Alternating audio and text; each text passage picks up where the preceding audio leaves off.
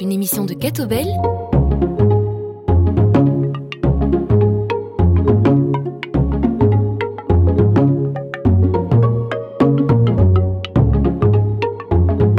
Bonjour à tous et bienvenue dans Plein Feu, une émission de Catobel. Aujourd'hui, nous avons le plaisir d'accueillir Hicham Abdelgawad. Bonjour.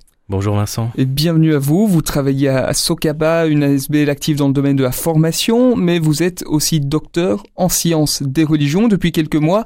Un diplôme obtenu à l'UC Louvain. Avant ça, vous avez longtemps enseigné la religion musulmane dans l'enseignement secondaire. Vous êtes vous-même musulman, très attaché aussi au dialogue interreligieux, vous êtes un conférencier apprécié, vous êtes auteur, vous êtes chroniqueur, vous êtes youtubeur même. On a notamment l'occasion de vous lire dans la revue Rivage. Et eh bien aujourd'hui, on a le plaisir de, vous accueillir pour faire davantage connaissance avec vous. Qui êtes-vous? Quel est votre parcours? Quelle est votre foi? Peut-être aussi, voilà quelques-unes des questions sur lesquelles on serait heureux de vous entendre en, en première partie d'émission. Dans une deuxième partie d'émission, on abordera plus spécifiquement quelques points que vous avez traités, notamment dans le cadre de votre thèse de doctorat, la place de l'islam dans la société, notamment la manière dont, les jeunes s'approprient la religion et les risques aussi de radicalisation, risques sur lesquels vous avez beaucoup travaillé. Et puis dans un troisième temps, peut-être de manière plus générale, la place des religions dans la société, mais aussi le dialogue précisément entre les religions, entre l'islam et le christianisme notamment. Voilà le programme de cette émission. Commençons donc par votre parcours. Vous avez 39 ans, alors peut-être nous dire un petit peu dans quel, euh, dans quel lieu, dans quel contexte vous êtes né, vous avez grandi. Alors tout d'abord, merci beaucoup pour l'invitation. C'est un honneur pour moi d'être ici avec vous aujourd'hui. Euh, alors en ce qui concerne ma, euh, un petit peu mes origines, donc je, suis français, je suis né en France, j'ai grandi en, banlieue parisienne, dans une famille qui est très croyante mais pas spécialement pratiquante. Donc pendant toute une partie de ma vie, comme je l'explique dans mon premier bouquin, Les questions que se posent les jeunes sur l'islam, pour moi, Dieu, c'était un petit peu le nom du bien, mmh. hein, mmh. sans, plus. Et c'est au fur et à mesure, après une première lecture du Coran et une, un premier contact avec euh, des librairies qui se présentaient comme des librairies islamiques, mais qui étaient plus des librairies islamistes, voire salafistes, que euh, je me suis construit euh, ce qui est devenu au fur et à mesure une obsession de la norme. Hein. donc euh, vraiment, c'est euh, un ritualisme aigu. Euh, c'est peut-être mon seul lot de consolation qui a été plus casse-pied, si vous me passez l'expression, pour moi que pour les autres. Donc ça, c'est peut-être le, seul élément positif de cette époque, c'est que les, autres ont été épargnés par cette excroissance de la normativité religieuse. Et donc, au fur et à mesure de rencontres, de bonnes rencontres, et surtout de, bah, de mon arrivée en Belgique hein, en 2006 que euh, bah, petit à petit je suis sorti de, de, cette, de ce type de religiosité euh, sclérosée, euh, d'abord par un passage à l'ULB et ensuite par un passage par, par l'UCL. Mhm. mais donc très tôt, ce, ce goût du Coran, hein, on, va revenir un, un instant là-dessus, comment, comment vous le découvrez? Qu'est-ce qui vous donne envie dans ce livre? En fait, je l'ai lu par hasard, hein, c'est-à-dire que j'étais tombé sur une, sur une traduction, et euh, encore une fois, donc euh, ayant grandi dans une famille euh, qui n'était pas spécialement pratiquante, le Coran, en tant que texte, n'était pas au centre ni des discussions, ni, de, ni du quotidien. Et donc, quand je suis rentré en contact avec, avec ce texte, donc ça a été vraiment un, un retentissement. Hein, je, je, parle de coup de tonnerre existentiel dans, mmh. dans mon premier bouquin. Ouais positif et négatif hein, d'ailleurs. Hein. Positif dans le sens où euh, on, rentre quand même en, contact avec euh, ce qu'on pourrait qualifier d'une voix, mmh. euh, une voix qui a une autorité directe et qui déplace vraiment le, champ de gravité de, la façon dont on voit le monde. Hein, donc il y a, y, a y a, ce côté de, décentrement de soi qui a été très fort et, qui a été formateur. Dans les parties les moins heureuses, c'est vrai que c'est un texte redoutable qui s'adresse à des Arabes du 7e siècle, qui naturellement n'avaient pas la même vision du monde euh, que nous aujourd'hui.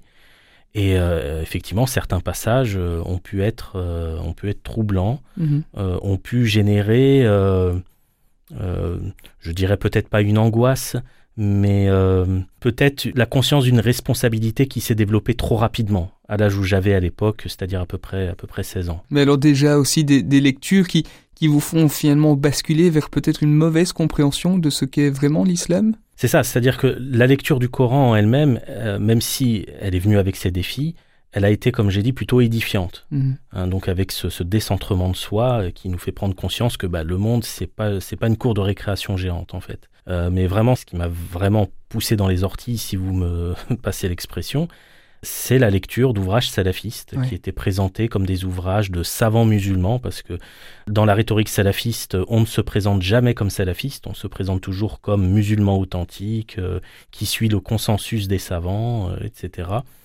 Et donc c'est vraiment ce type de, lecture qui, euh, où, on voit une, obsession de la norme, mais qui, qui va jusqu'à l'absurde.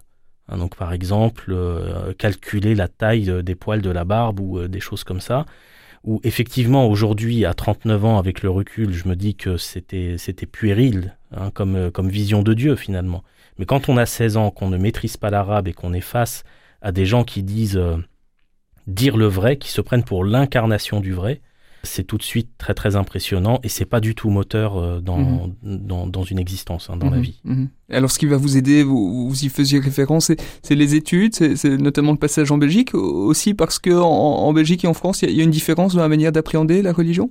Alors, dans un premier temps, ça a été des bonnes rencontres. Donc, euh, des musulmans très pratiquants, mais qui étaient vraiment dans un rapport euh, à, à l'islam beaucoup plus apaisé, beaucoup moins crispé, qui me mettait en face des absurdités. C'est-à-dire, euh, pour, pour citer euh, une de ces personnes, euh, qui me disait mais tu crois vraiment que Dieu va te va te brûler toi tes poils de barbe et ton rasoir parce que tu t'es rasé? C'est ça le Dieu tout miséricordieux très miséricordieux dont on répète ces, ces deux attributs à chaque sourate du Coran.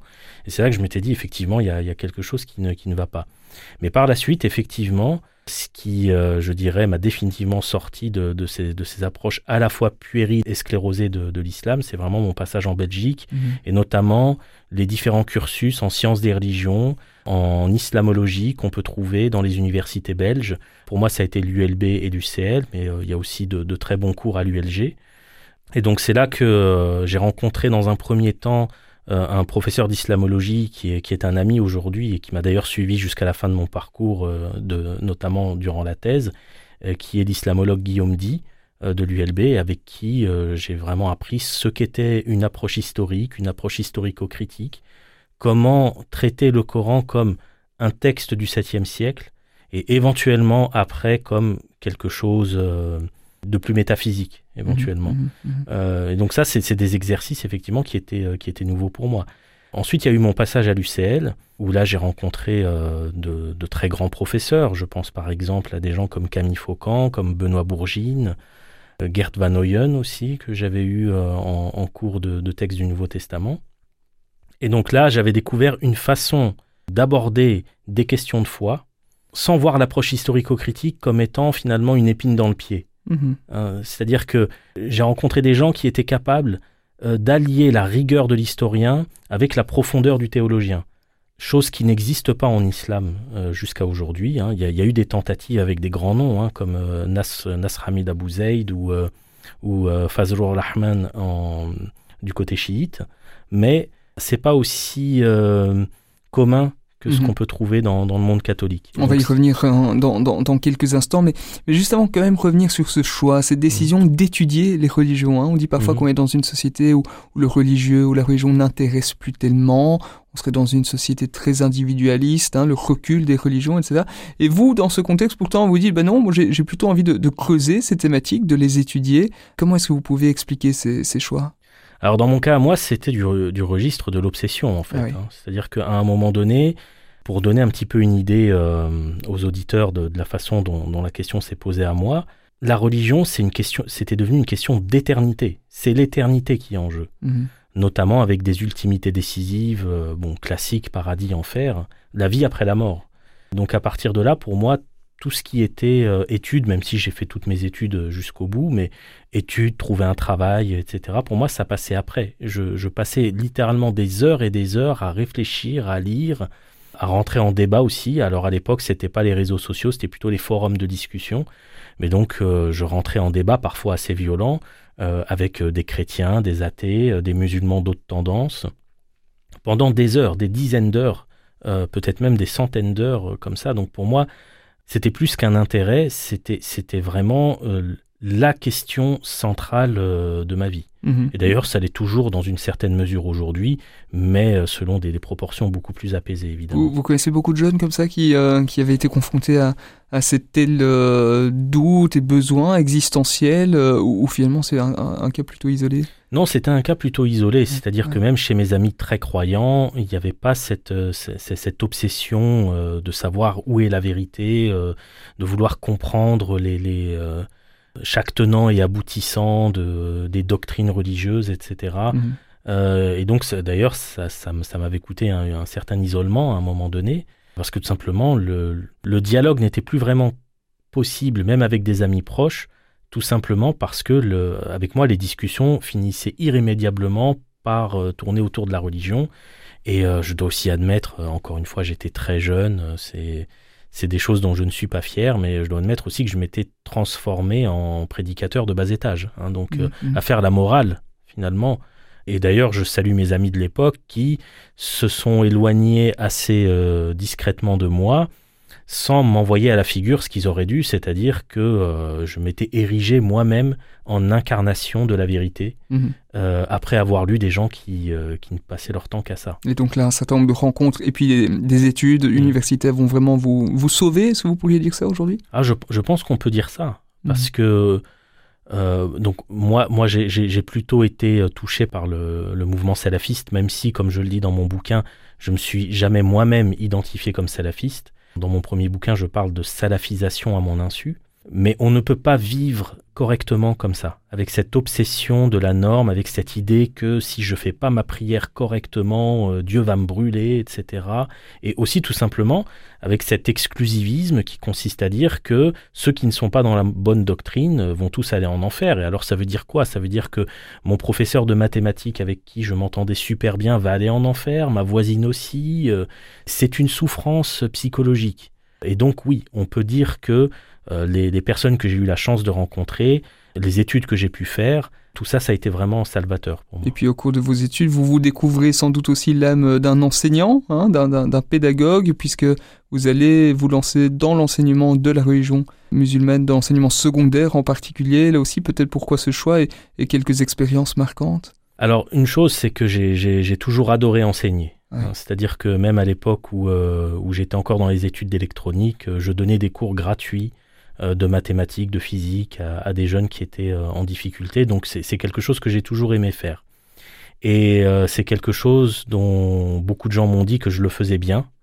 Donc à un moment donné, effectivement, la carrière de professeur de religion islamique est venue comme une évidence. Et pour moi aussi, il y avait une dimension éthique, c'est-à-dire je m'étais fixé comme mission de préserver les jeunes qui me seraient confiés de toute cette souffrance que j'avais moi-même vécue euh, au contact du salafisme et euh, des différentes formes de fondamentalisme. C'est-à-dire, je me suis dit, voilà, moi j'ai peut-être mis en tout une bonne dizaine d'années à sortir de, cet engrenage. Bah, J'aimerais bien que, alors au mieux qu'ils n'y rentrent pas du tout, au pire, euh, bah, finalement qu'ils en sortent beaucoup plus rapidement que moi. Et, donc voilà cette carrière que j'ai suivie avec passion, avec amour pendant presque une décennie, m'a permis de, de transmettre peut-être cette passion, alors peut-être pas de la religion en tant que telle, mais cette passion de l'étude de la religion. Et cette capacité à se dire, voilà, je prends la religion comme un objet de réflexion, sans cette angoisse de savoir euh, est-ce que Dieu va me brûler ou pas. Mhm. Hein, donc euh, le plaisir d'apprendre. Et c'est ce qui vous a frappé chez ces jeunes, effectivement, une volonté d'apprendre et un certain plaisir. Vous avez aussi été confronté à parfois ces risques de radicalité, vous les avez vus? Oui, oui. Euh, alors bon, l'exemple que je donne à chaque fois, c'est un élève qui, euh, parce que bon, dans, le référentiel de compétences, il y avait un, passage qui traitait de la question de l'éducation à la sexualité. Et donc, euh, il n'y avait pas de tabou dans mon cours, donc on abordait absolument tous les aspects de cette question, y compris les orientations sexuelles. et donc, il y a un jeune qui commence à me dire que bah, les homosexuels, il faut les brûler. Donc ça, c'est un type de radicalité auquel j'ai euh, eu affaire. Mais ce qui, est intéressant, c'est de se dire que euh, le jeune qui dit ça ne le dit pas en raison d'une haine viscérale ou d'une haine intrinsèque euh, de ce qui n'est pas lui, mais plutôt, il est plutôt dans la réplication d'un discours qu'il a entendu par ailleurs. Et quand on a abordé finalement cette question avec, à la fois une approche rationnelle, à savoir quand on parle d'orientation sexuelle, de quoi est-ce qu'on parle Est-ce que la biologie n'a pas son mot à dire? Est-ce que la psychologie n'a pas son mot à dire? Euh, Mais aussi d'un point de vue, euh, d'un point de vue religieux, d'un point de vue métaphysique. À la fin de, des quelques séances que, que j'ai pu euh, donner, on est passé de il faut les brûler à c'est compliqué. Mhm, mhm. Et pour moi, le c'est compliqué, c'était très bien comme ça. C'était déjà pas mal. À partir du moment où le, le jeune est capable d'acter la complexité d'un euh, d'un sujet et donc de laisser tomber les solutions ou les, ou les, ou les positionnements euh, simplistes et donc et potentiellement violents, parce que pour moi, il y a, y a un rapport entre euh, simplisme de la pensée et passage à l'acte violent. À partir du moment où il est sorti de ce simplisme qui est le corollaire de la violence, pour moi, c'était gagné. Hicham Abdelgawad, vous êtes notre invité dans plein feu. Aujourd'hui, on va marquer une petite pause. On se retrouve juste après George Michael, c'est Freedom.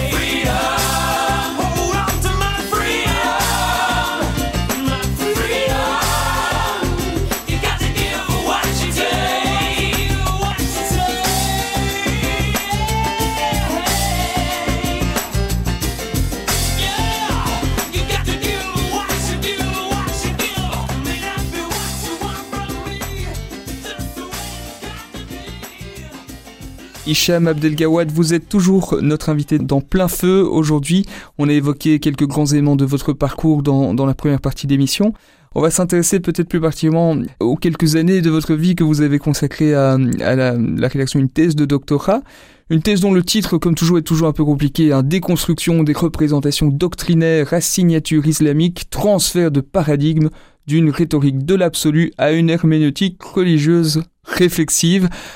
Le point de départ de cette thèse, c'est quoi? C'est notamment le fait que vous observez que parmi des jeunes, euh, des jeunes qui se disent musulmans, il y a parfois une mauvaise compréhension de, l'islam, comme vous-même, finalement, vous, l'aviez connu euh, quelques années plus tôt. Alors ce qui m'a poussé à entamer cette thèse de doctorat, c'est un constat de terrain, à savoir que euh, dans les euh, différentes manières de d'aborder la, radicalité ou d'aborder euh, ce que j'appelle effectivement une rhétorique de l'absolu, donc cette tendance à brandir Dieu comme un moyen de, couper court à la discussion. Euh, pour répondre à ces défis, euh, sur le terrain, j'ai pas vu beaucoup d'approches très construites. J'avais l'impression qu'on on, on tentait des choses, on essayait de garder ce qui fonctionnait, on essayait de mettre de côté ce qui fonctionnait pas, et, et tout ça pour moi manquait de structure, manquait de méthode. Et donc euh, l'idée de cette thèse, ça a été de se dire est-ce qu'on peut construire un cadre didactique et pédagogique qui a des chances de fonctionner et qui peut amener à ces jeunes un, deuxième déficit que j'ai euh, rencontré, c'est un déficit d'histoire et notamment d'approche euh, critique de l'histoire.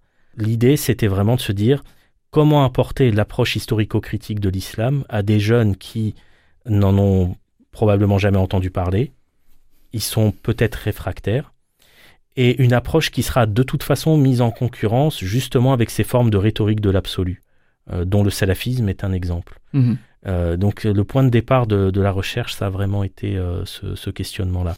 Et vous nous disiez aussi tout à l'heure que finalement il y a un travail que l'islam lui-même a du, a du mal à, à, faire par rapport à, à sa propre histoire, ce travail autocritique, hein, cette articulation entre euh, une théologie, une critique historique. Euh, comment expliquez-vous que, que l'islam soit, soit manifestement en, en retard ou, ou, moins en avance que, que d'autres religions dans ce travail-là? Alors je pense qu'il y a une raison qui est euh, d'ordre théologique, c'est-à-dire que l'islam est bâti sur une théologie de la révélation, enfin l'islam, l'islam tel qu'il est pensé aujourd'hui est bâti sur une théologie de la révélation qui peu ou prou s'identifie à une dictée divine, c'est-à-dire que Dieu dicte sa parole et sa parole a été mise par écrit. Bon, il se trouve que quand on fouille un petit peu les auteurs classiques, euh, même du Moyen Âge, on voit des conceptions beaucoup plus, euh, beaucoup plus sophistiquées. Par exemple, je pense à, à un exégète qui s'appelait euh, Fakhruddin al-Razi, euh, pour qui la révélation, euh, c'était la, la, la, la, fusion entre la transcendance divine et l'imagination d'un prophète. -hmm. Donc il y, y a, déjà cette euh, intervention humaine, intervention humaine tout à fait qui, qui, qui rentre en jeu. Donc on est déjà pas dans la dictée, mais il se trouve que aujourd'hui c'est ce schème de la dictée divine qui a triomphé. Et alors, à partir du moment où le Coran devient une dictée divine, on ne peut plus faire de l'histoire. Euh, donc ça, c'est un, premier élément. Le deuxième élément, il est dû à, oh, je dirais, une certaine, euh, un certain militantisme qui voit l'approche historico-critique comme euh, une émanation de l'orientalisme, qui est lui-même une émanation du colonialisme. Donc il y avait cette idée qu'à un moment donné, pour des missions coloniales, on a cherché à comprendre l'islam. Ce travail a donné naissance à l'orientalisme qui devient donc du coup le discours de l'Occident sur l'Orient et donc sur l'islam, et qui devient lui-même par la suite euh, ce qu'on appelle l'approche historico-critique. Et donc il y a cette idée que euh, s'adonner à l'approche historico-critique, c'est alimenter une certaine hégémonie occidentale sur l'Orient ou sur l'islam qui endosse du coup le, le rôle de dominer. Est-ce qu'il y a une, une posture victimaire qu'on qu peut observer là? À mon sens, oui. Mmh. Dans un certain militantisme, euh, notamment par exemple, euh, c'est ce qu'on trouve chez les frères musulmans, euh, qui sont une autre branche fondamentaliste de l'islam, qui sont pas exactement comme les salafistes, mais j'ai pas forcément le temps ici de rentrer dans les détails. Mais chez, je dirais, les grosses têtes des frères musulmans, pour empêcher justement le développement de cette approche historico-critique, on trouve cette idée euh, que l'approche historico-critique, c'est le discours des Occidentaux sur l'islam et que donc adopter cette méthodologie, ça revient à valider le discours des dominants sur les dominés. Mhm. Et ça, c'est un gros problème. Alors la chance qu'on a, c'est qu'on a d'excellents contre-exemples, c'est-à-dire qu'on a des musulmans qui pratiquent l'approche historico-critique, y compris dans les pays arabes. Donc vous n'êtes pas tout seul tout de même. Je ne suis pas tout seul, hein, forte, Dieu merci, j'ai envie de dire. Euh, et donc, euh, cette idée que l'approche historico-critique serait finalement euh, un produit du, du colonialisme occidental ne tient pas l'épreuve de la réalité, tout simplement. Mhm. Alors cette thèse de doctorat, eh bien, vous y avez consacré quelques années de votre vie. Est-ce que vous pourriez dire, maintenant objectif atteint, vous êtes parvenu justement à développer ces dispositifs pédagogiques pour, euh, pour transmettre ce travail critique auprès des plus jeunes? Alors, au stade où j'en suis dans mes recherches, je peux dire qu'il y a un dispositif que j'ai mis en place qui a des chances de fonctionner. Et les premiers essais sur le terrain se sont avérés euh, plutôt encourageants, Euh, mais en bon scientifique, évidemment, on avance petit à petit. On soumet son travail à l'épreuve de la réalité, à l'épreuve de la critique des pairs, euh, à l'é- à l'épreuve aussi bah, des gens qui pourraient adopter ce, cadre et essayer de voir ce que ça donne avec leurs élèves. Et donc, en très bref, une chose dont je me suis rendu compte, c'est que les, les blocages à l'approche critique n'étaient pas dus à, je dirais, un discours religieux sophistiqué. C'est-à-dire que quand j'ai interviewé les jeunes, euh, c'est quoi la parole, c'est quoi le Coran? Bah, le Coran, c'est la parole de Dieu. Oui, mais c'est quoi un Dieu qui parle? Bah, il transmet sa volonté, c'est un guide, quoi. Oui, mais encore, euh, ça, ça va pas très très loin. Mhm. En revanche, le- le- la religion joue un rôle important dans ce qu'on pourrait appeler leur ordre symbolique, c'est-à-dire la synthèse entre ce qu'ils ont envie de devenir et ce qu'ils n'ont pas envie de devenir. Et donc la religion participe à ce développement de leur rapport à eux-mêmes, euh, dans ce qu'ils ont envie de devenir, et ce qui s'oppose à la religion est très souvent synonyme pour eux de voie vers ce qu'ils ne veulent pas devenir. Donc s'ils, à un moment donné, ils considèrent que l'approche historico-critique favorise ce qu'ils n'ont pas envie de devenir, ils n'en voudront pas indépendamment de ce qu'ils en auront compris ou de leur euh, Mhm. ou, ou vraiment de, de leur, de leur construction euh, doctrinale. Il y a quoi là Une forme de, de, de paresse intellectuelle? Non, non, je dirais pas ça parce que je pense qu'on on, on nourrit tous un certain ordre symbolique. On a tous une vision de soi, du monde, de soi dans le monde aussi, donc la façon dont on s'engage dans le monde. Et on a tendance, ça c'est notre cerveau qui est fait comme ça, on a tendance à euh, mettre de côté ou à éviter euh, ce, qui, euh, ce qui serait synonyme pour nous de rapport à soi négatif. Et on a tendance à favoriser ce qui serait pour nous un rapport à soi positif. Donc on, on fonctionne tous comme ça.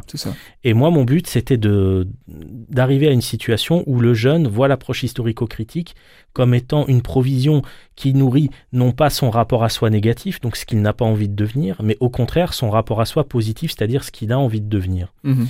Et donc, euh, pour, euh, pour ce faire, j'ai essayé d'imaginer un dispositif euh, qui consiste euh, à placer le jeune euh, au centre de son apprentissage. Ça, c'est la première chose, mais ça, c'est très connu. hein. donc, l'idée d'apprentissage centré sur l'apprenant, euh, donc de pédagogie centrée sur l'apprenant.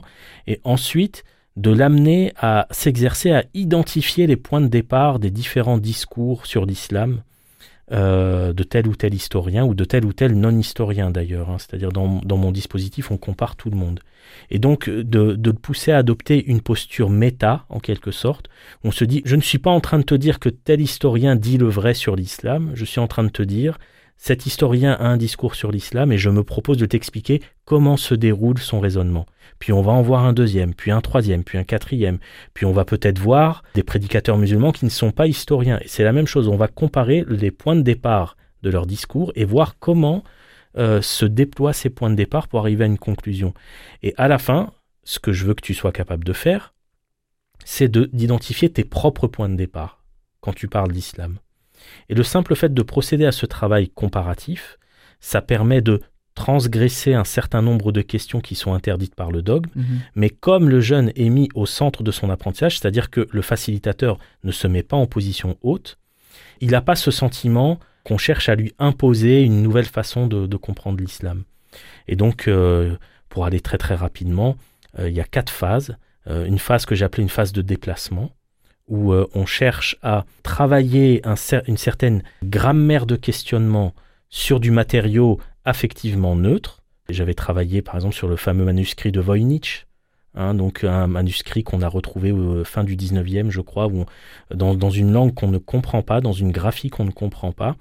Et donc euh, ce, ce manuscrit, pour savoir si c'était un canular de Voynich justement, ou si c'était vraiment quelque chose euh, qui valait le, coup de se, pencher dessus, euh, ce manuscrit a fait l'objet d'investigations historiques, notamment de datation, essayer de, par une critique euh, interne, essayer de, de voir si on peut identifier un auteur ou un profil d'auteur, etc. Donc une véritable enquête. Et durant la phase qui vient après, qui est donc la phase de transgression, euh, ce que je propose de dire, c'est voilà, toutes ces méthodes qu'on a vues sur cet ouvrage, si on transpose ces méthodes sur le Coran, qu'est-ce que ça donne? Donc cette pédagogie du si, en quelque sorte. Si on applique, alors que voit-on? Hein, Et donc le fait de se poser comme ça, presque dans l'expérience de pensée, ça permet de désamorcer un certain nombre d'affects. Une fois que la phase de transgression est faite, donc avec toute cette comparaison entre divers discours, euh, points de départ, etc., on passe à la phase de dépassement, c'est-à-dire qu'on essaye de poser de nouvelles questions. On essaye d'amener ce que j'appelle du pensable de nouvelles factures. Mhm. Des choses, c'est-à-dire on ouvre des portes dont l'apprenant n'avait pas conscience. Et une fois qu'on a fait ce travail-là, il y a la phase de reconnaissance, donc le fait de connaître à nouveau, où là on essaye de synthétiser ce parcours qui est à la fois affectif et intellectuel, Mhm. et euh, mettre l'apprenant dans une position euh, de créateur en lui disant si tu devais euh, faire une fiction, donc ça peut être une scénette, ça peut être une, une chanson, ça peut être un poème, euh, comment est-ce que tu exprimerais tout ce que tu as appris jusqu'à maintenant Mhm. Hein, Donc euh, il y, a- il y a aussi cette, cette dimension créative pour moi qui est très importante, cette mise en récit de soi en fait. qui est Et en, en appliquant ces dispositifs, est-ce que vous pourriez dire que vous avez observé des, des, des conversions Je ne sais pas si le terme est, approprié, des, des vrais changements chez, chez certains jeunes en tout cas. j'ai observé des ouvertures, Ouais. c'est-à-dire une volonté d'en d'en savoir plus. Parce que quelque part, ce que, ce que je propose à mes interlocuteurs, c'est de mieux comprendre le monde autour d'eux. C'est pas de leur dire il y a un discours sur l'islam qui serait un discours sur le vrai. Je suis pas en train de leur dire qu'il faut remplacer les imams par des historiens. Je suis en train de leur dire que les historiens euh, ont un certain regard sur l'islam et que qu'on soit d'accord ou pas avec eux, c'est enrichissant de comprendre comment ils s'y prennent. Euh, et le, fait de, se rendre compte qu'ils sont capables de comprendre parfois des, raisonnements qui sont pointus, ça leur donne une certaine satisfaction cognitive, qui leur donne envie de, savoir, d'en savoir un peu plus. Mhm. On a évoqué euh, un peu brièvement la question des, des, forums de discussion. Aujourd'hui, évidemment, c'est le développement des, réseaux sociaux. Est-ce que ça, ça, modifie en, profondeur la manière dont les jeunes sont, sont exposés, sont confrontés, euh, découvrent euh, leur religion? Ben, je pense que le, le problème qu'on a avec les réseaux sociaux, c'est un petit peu le même problème qu'on a, euh, bon, dans la limite des analogies évidemment, mais c'est un peu le même problème qu'on a avec l'alimentation. C'est-à-dire que si vous lâchez un jeune qui n'a jamais eu d'édification à comment s'alimenter euh, dans un supermarché, il va partir avec tout ce qui lui fait plaisir, euh, pas forcément avec ce qui lui fait du bien.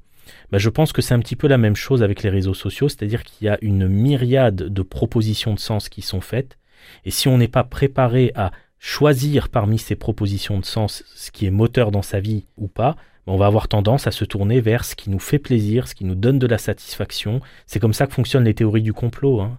Jouer sur la satisfaction cognitive des, euh, des gens.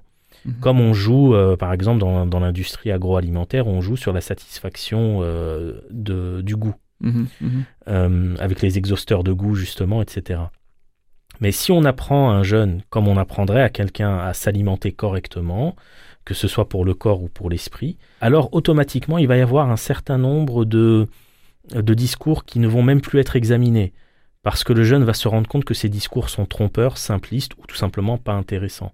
Donc c'est encore une fois, c'est comme quand on éduque le palais d'un jeune, ben, à un moment donné, il y a tout un tas, je m'excuse du terme, mais tout un tas de cochonneries qui ne l'intéresseront plus. Et il sera plus attiré vers des choses qui sont enrichissantes, aussi bien sur le plan nutritionnel que sur le plan gustatif. Donc le travail des, des enseignants est évidemment capital, mais c'est aussi important pour quelqu'un comme vous précisément d'être euh, sur les réseaux sociaux. Vous êtes euh, vous-même youtubeur. Quel sens que vous donnez à, à cette présence sur ce réseau social? Alors, j'ai tenté l'expérience YouTube, qui a été heureuse à plusieurs égards, mais qui ne me convient pas, finalement. Mais euh, je pense que effectivement, les approches historico-critiques ou disons les approches issues des sciences des religions, donc cette approche, cette approche rationnelle scientifique des religions, je pense que ces, ces approches doivent, doivent être présentes sur, euh, euh, sur les réseaux sociaux, mais peut-être dans un format qui serait plus travaillé que ce que moi j'ai pu faire avec les doigts, entre guillemets. Mhm. On a évoqué la question des, des jeunes musulmans. Est-ce que vous observez ces, ces mêmes risques de radicalisation, par exemple, dans dans d'autres religions, et notamment chez des jeunes catholiques? Est-ce que vous feriez là une, une forme d'analogie? Alors du côté catholique, j'ai plus l'impression, alors peut-être un peu moins en Belgique, mais en France c'est très très saillant, euh, j'ai l'impression qu'il y a un repli identitariste qui lorgne pas mal avec, euh, avec l'extrême droite. Et je pense que c'est une forme de, euh, de radicalisation qui peut être inquiétante aussi. C'est-à-dire que le christianisme n'est plus vu comme une élévation spirituelle, mais comme une revendication de ce que l'autre n'est pas. hein. donc, et donc, il y, y a ce risque de tomber dans la contre-définition.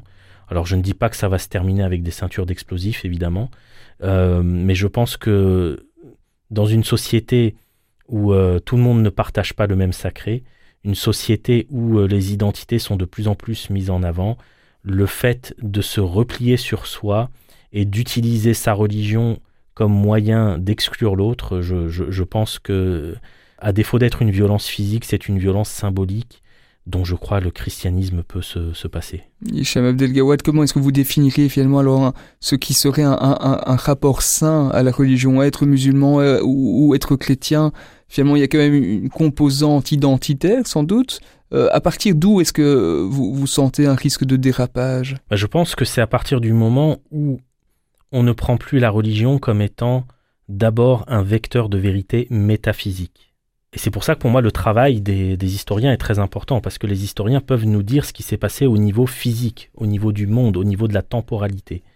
Pour comprendre ce qui est atemporel, ce qui est transcendant, il faut d'abord que je comprenne ce qui est temporel et ce qui est immanent. Donc les deux vont ensemble. À partir du moment où on prend la religion par le bon bout, c'est-à-dire par son bout métaphysique, alors on peut s'élever. C'est-à-dire qu'on reconnaît qu'il y a une transcendance, qu'il y a un en dehors de soi. À partir du moment où il y a un en dehors de soi, eh ben, il y a un lieu où je peux grandir. S'il n'y a plus de transcendance, il n'y a plus d'en dehors de soi, le- le- alors on ne peut plus grandir. Alors mon être devient l'alpha et l'oméga de la réalité. L'élévation de soi n'est plus possible. Pour Mhm. s'élever, il faut qu'il y ait quelque chose qui est au-dessus. Euh, en même temps, c'est vrai qu'il y a aussi une dimension identitaire qui est importante. Une, religion n'est pas l'autre. Les traditions ont leur spécificité, les doctrines ont leur construction et leur cohérence. Et donc ça, c'est ce qui fait que aussi, il faut pas s'oublier soi-même. De même qu'il il est impossible de grandir s'il n'y a pas quelque chose au-dessus de soi, il est impossible de grandir si on n'a pas aussi une conscience de soi et de ce qui nous limite, de ce qui nous définit. Parce que quelque part, une définition, c'est ce qui nous limite, c'est ce qui marque la limite avec l'autre, avec ce qui est autre.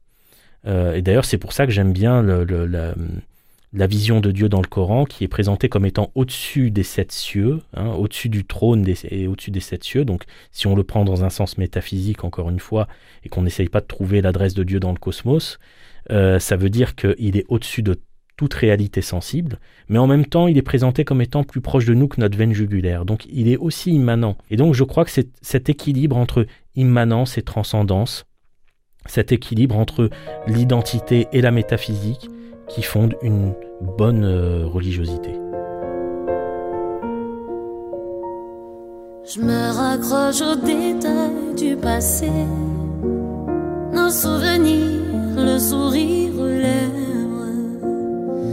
Tu reviens souvent dans mes pensées, mais qu'en est-il si la mémoire s'en mêle? L'orage s'en vient, nuage au loin, ça gronde dans ma tête. Le cœur retient l'histoire sans fin, la peur que tout s'arrête. Et si jamais je dois tout oublier, si le temps devait tout effacer,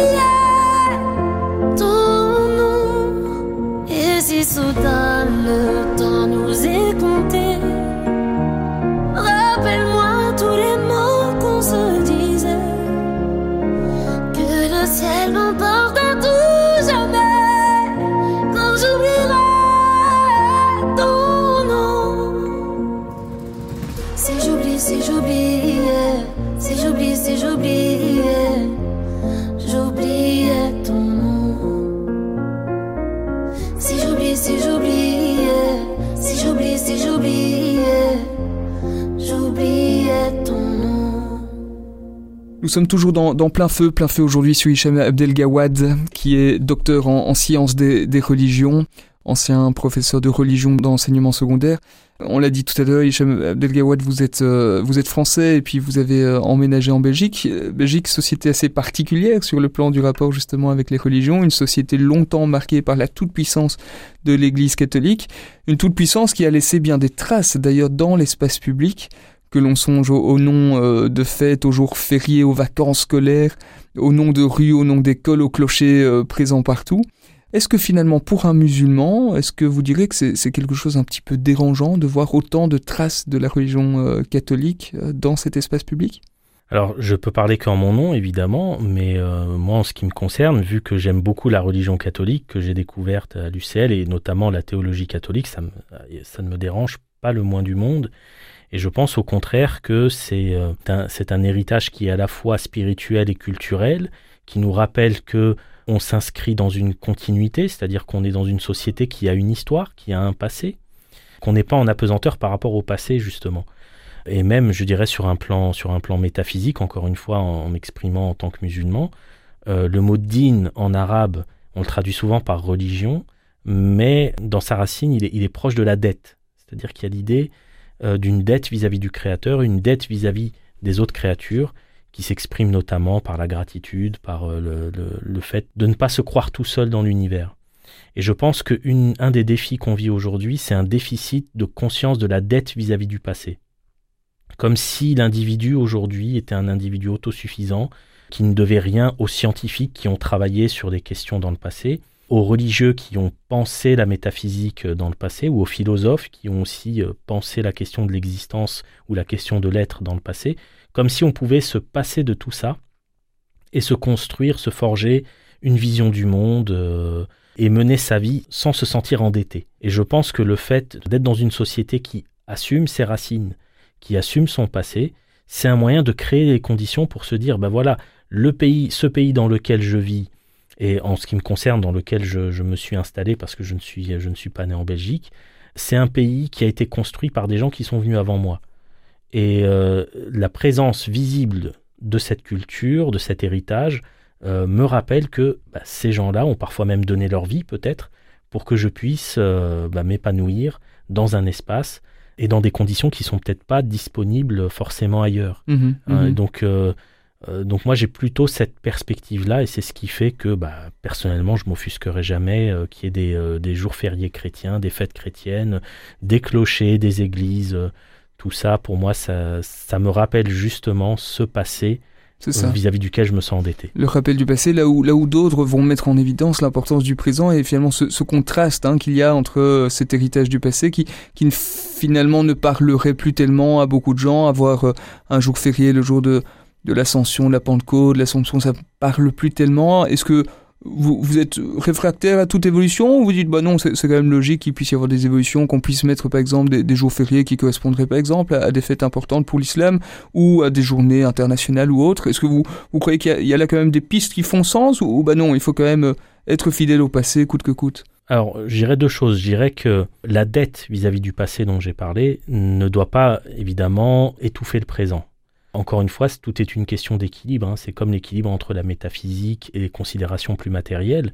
Donc là aussi, il y a un équilibre à trouver. Ça, c'est une première chose. Et la deuxième chose, c'est que nous vivons dans une démocratie. Et donc, euh, il y a un certain nombre de décisions qui sont prises par le peuple, qui sont prises par le législateur, qui sont prises au fur et à mesure des débats euh, publics. Et je pense que c'est comme ça que les choses doivent se passer.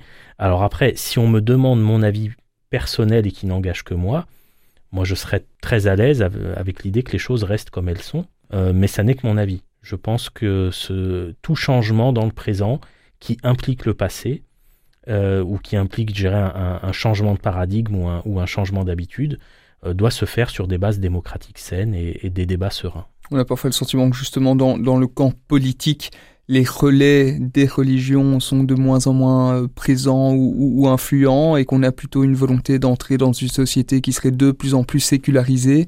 Ça s'observe notamment euh, ces semaines-ci avec les débats entourant les cours de religion. Est-ce que vous êtes inquiet devant ces, avancées d'une forme de, laïcité ou finalement vous trouvez ça normal et à nouveau c'est le bon droit de la démocratie? Encore une fois, euh, selon une opinion qui, euh, qui n'engage que moi, pour moi, la, la- la laïcité est dans sa dimension euh, de neutralité. hein, et d'ailleurs, il est bon de rappeler que la Belgique est une neutralité et pas une laïcité à la française.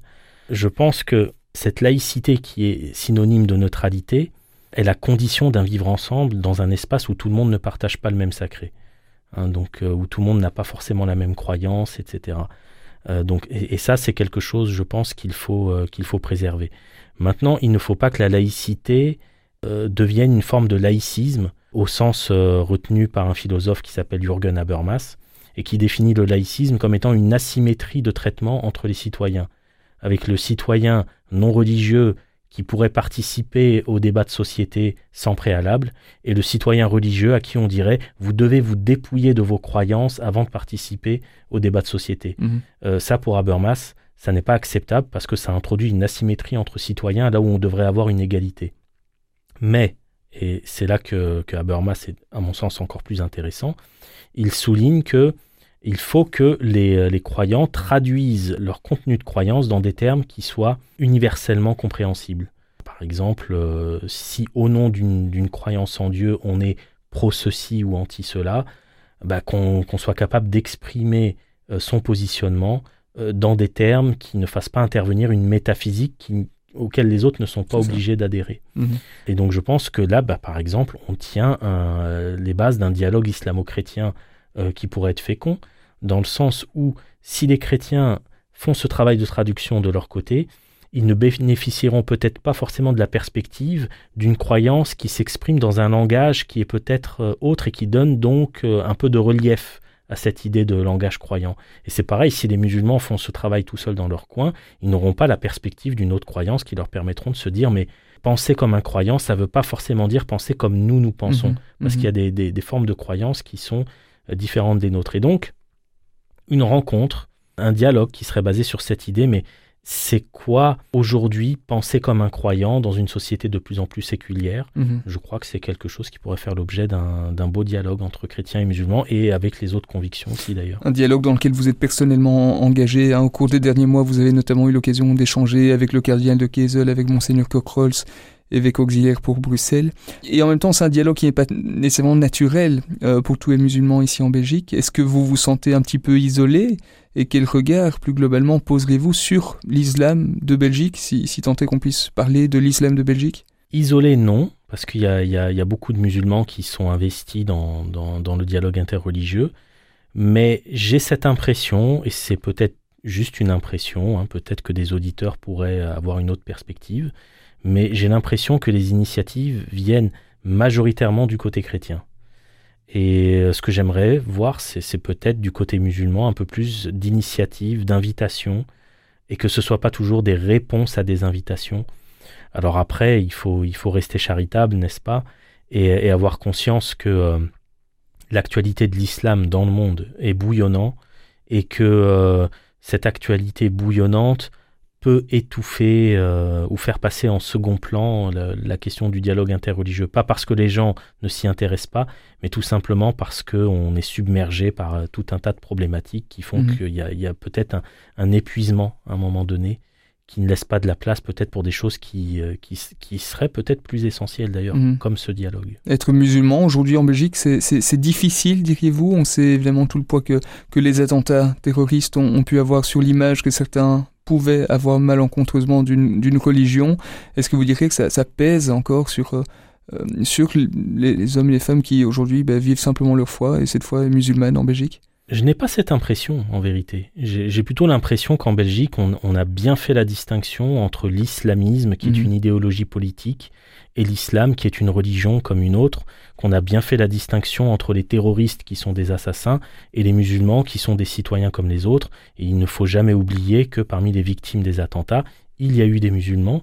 Et donc, évidemment, on ne peut pas exclure que dans le chef de certaines personnes, euh, qui ont peut-être trop souffert de ces événements ou qui tout simplement euh, sont tombés dans certaines formes d'amalgame, on ne peut pas exclure qu'il y ait eu des, des discours euh, discriminants, des discours de haine contre les musulmans, mais je pense que de façon générale, au vu de ce qui s'est passé, je pense que la Belgique s'en est très très bien tirée sur ce Mhm. plan-là, et je crois que c'est justement cette capacité à faire la part des choses qu'il faut préserver à tout prix. Mhm. On évoquait les, les débats et les menaces qui, qui pèsent sur, euh, sur la place du religieux dans l'espace public. Actuellement, c'est la question des, des cours de religion hein, qui se posent d'une manière euh, particulière euh, et spécifiquement pour le moment, en tout cas dans, dans l'enseignement officiel.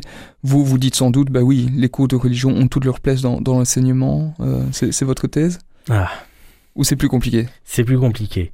Alors, moi, je ne peux évidemment m'exprimer que pour ce qui concerne le cours de religion islamique. Je ne m'exprime pas sur les cours des autres religions. Euh, on ne parle jamais mieux que de ce que l'on connaît. Et personnellement, j'ai des doutes très forts sur la capacité du cours de religion islamique tel qu'il est mis en place aujourd'hui à, produire, je dirais, euh, cet équilibre entre métaphysique et histoire dont j'ai parlé tout à l'heure.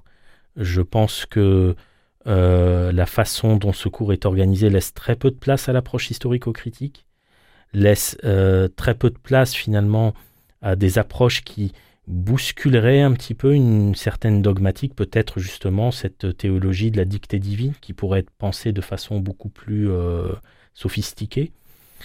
J'aurais peut-être plus d'espoir euh, dans, l'idée d'un cours de, de philosophie euh, qui ne s'interdirait pas d'aborder la matière religieuse avec euh, les outils des sciences humaines. Donc vous estimez que le cours de religion musulmane est, est globalement mal donné aujourd'hui en Belgique? Je ne sais pas s'il est mal donné, euh, parce que euh, là, euh, en disant qu'il est mal donné, je poserais un jugement sur mes anciens collègues professeurs.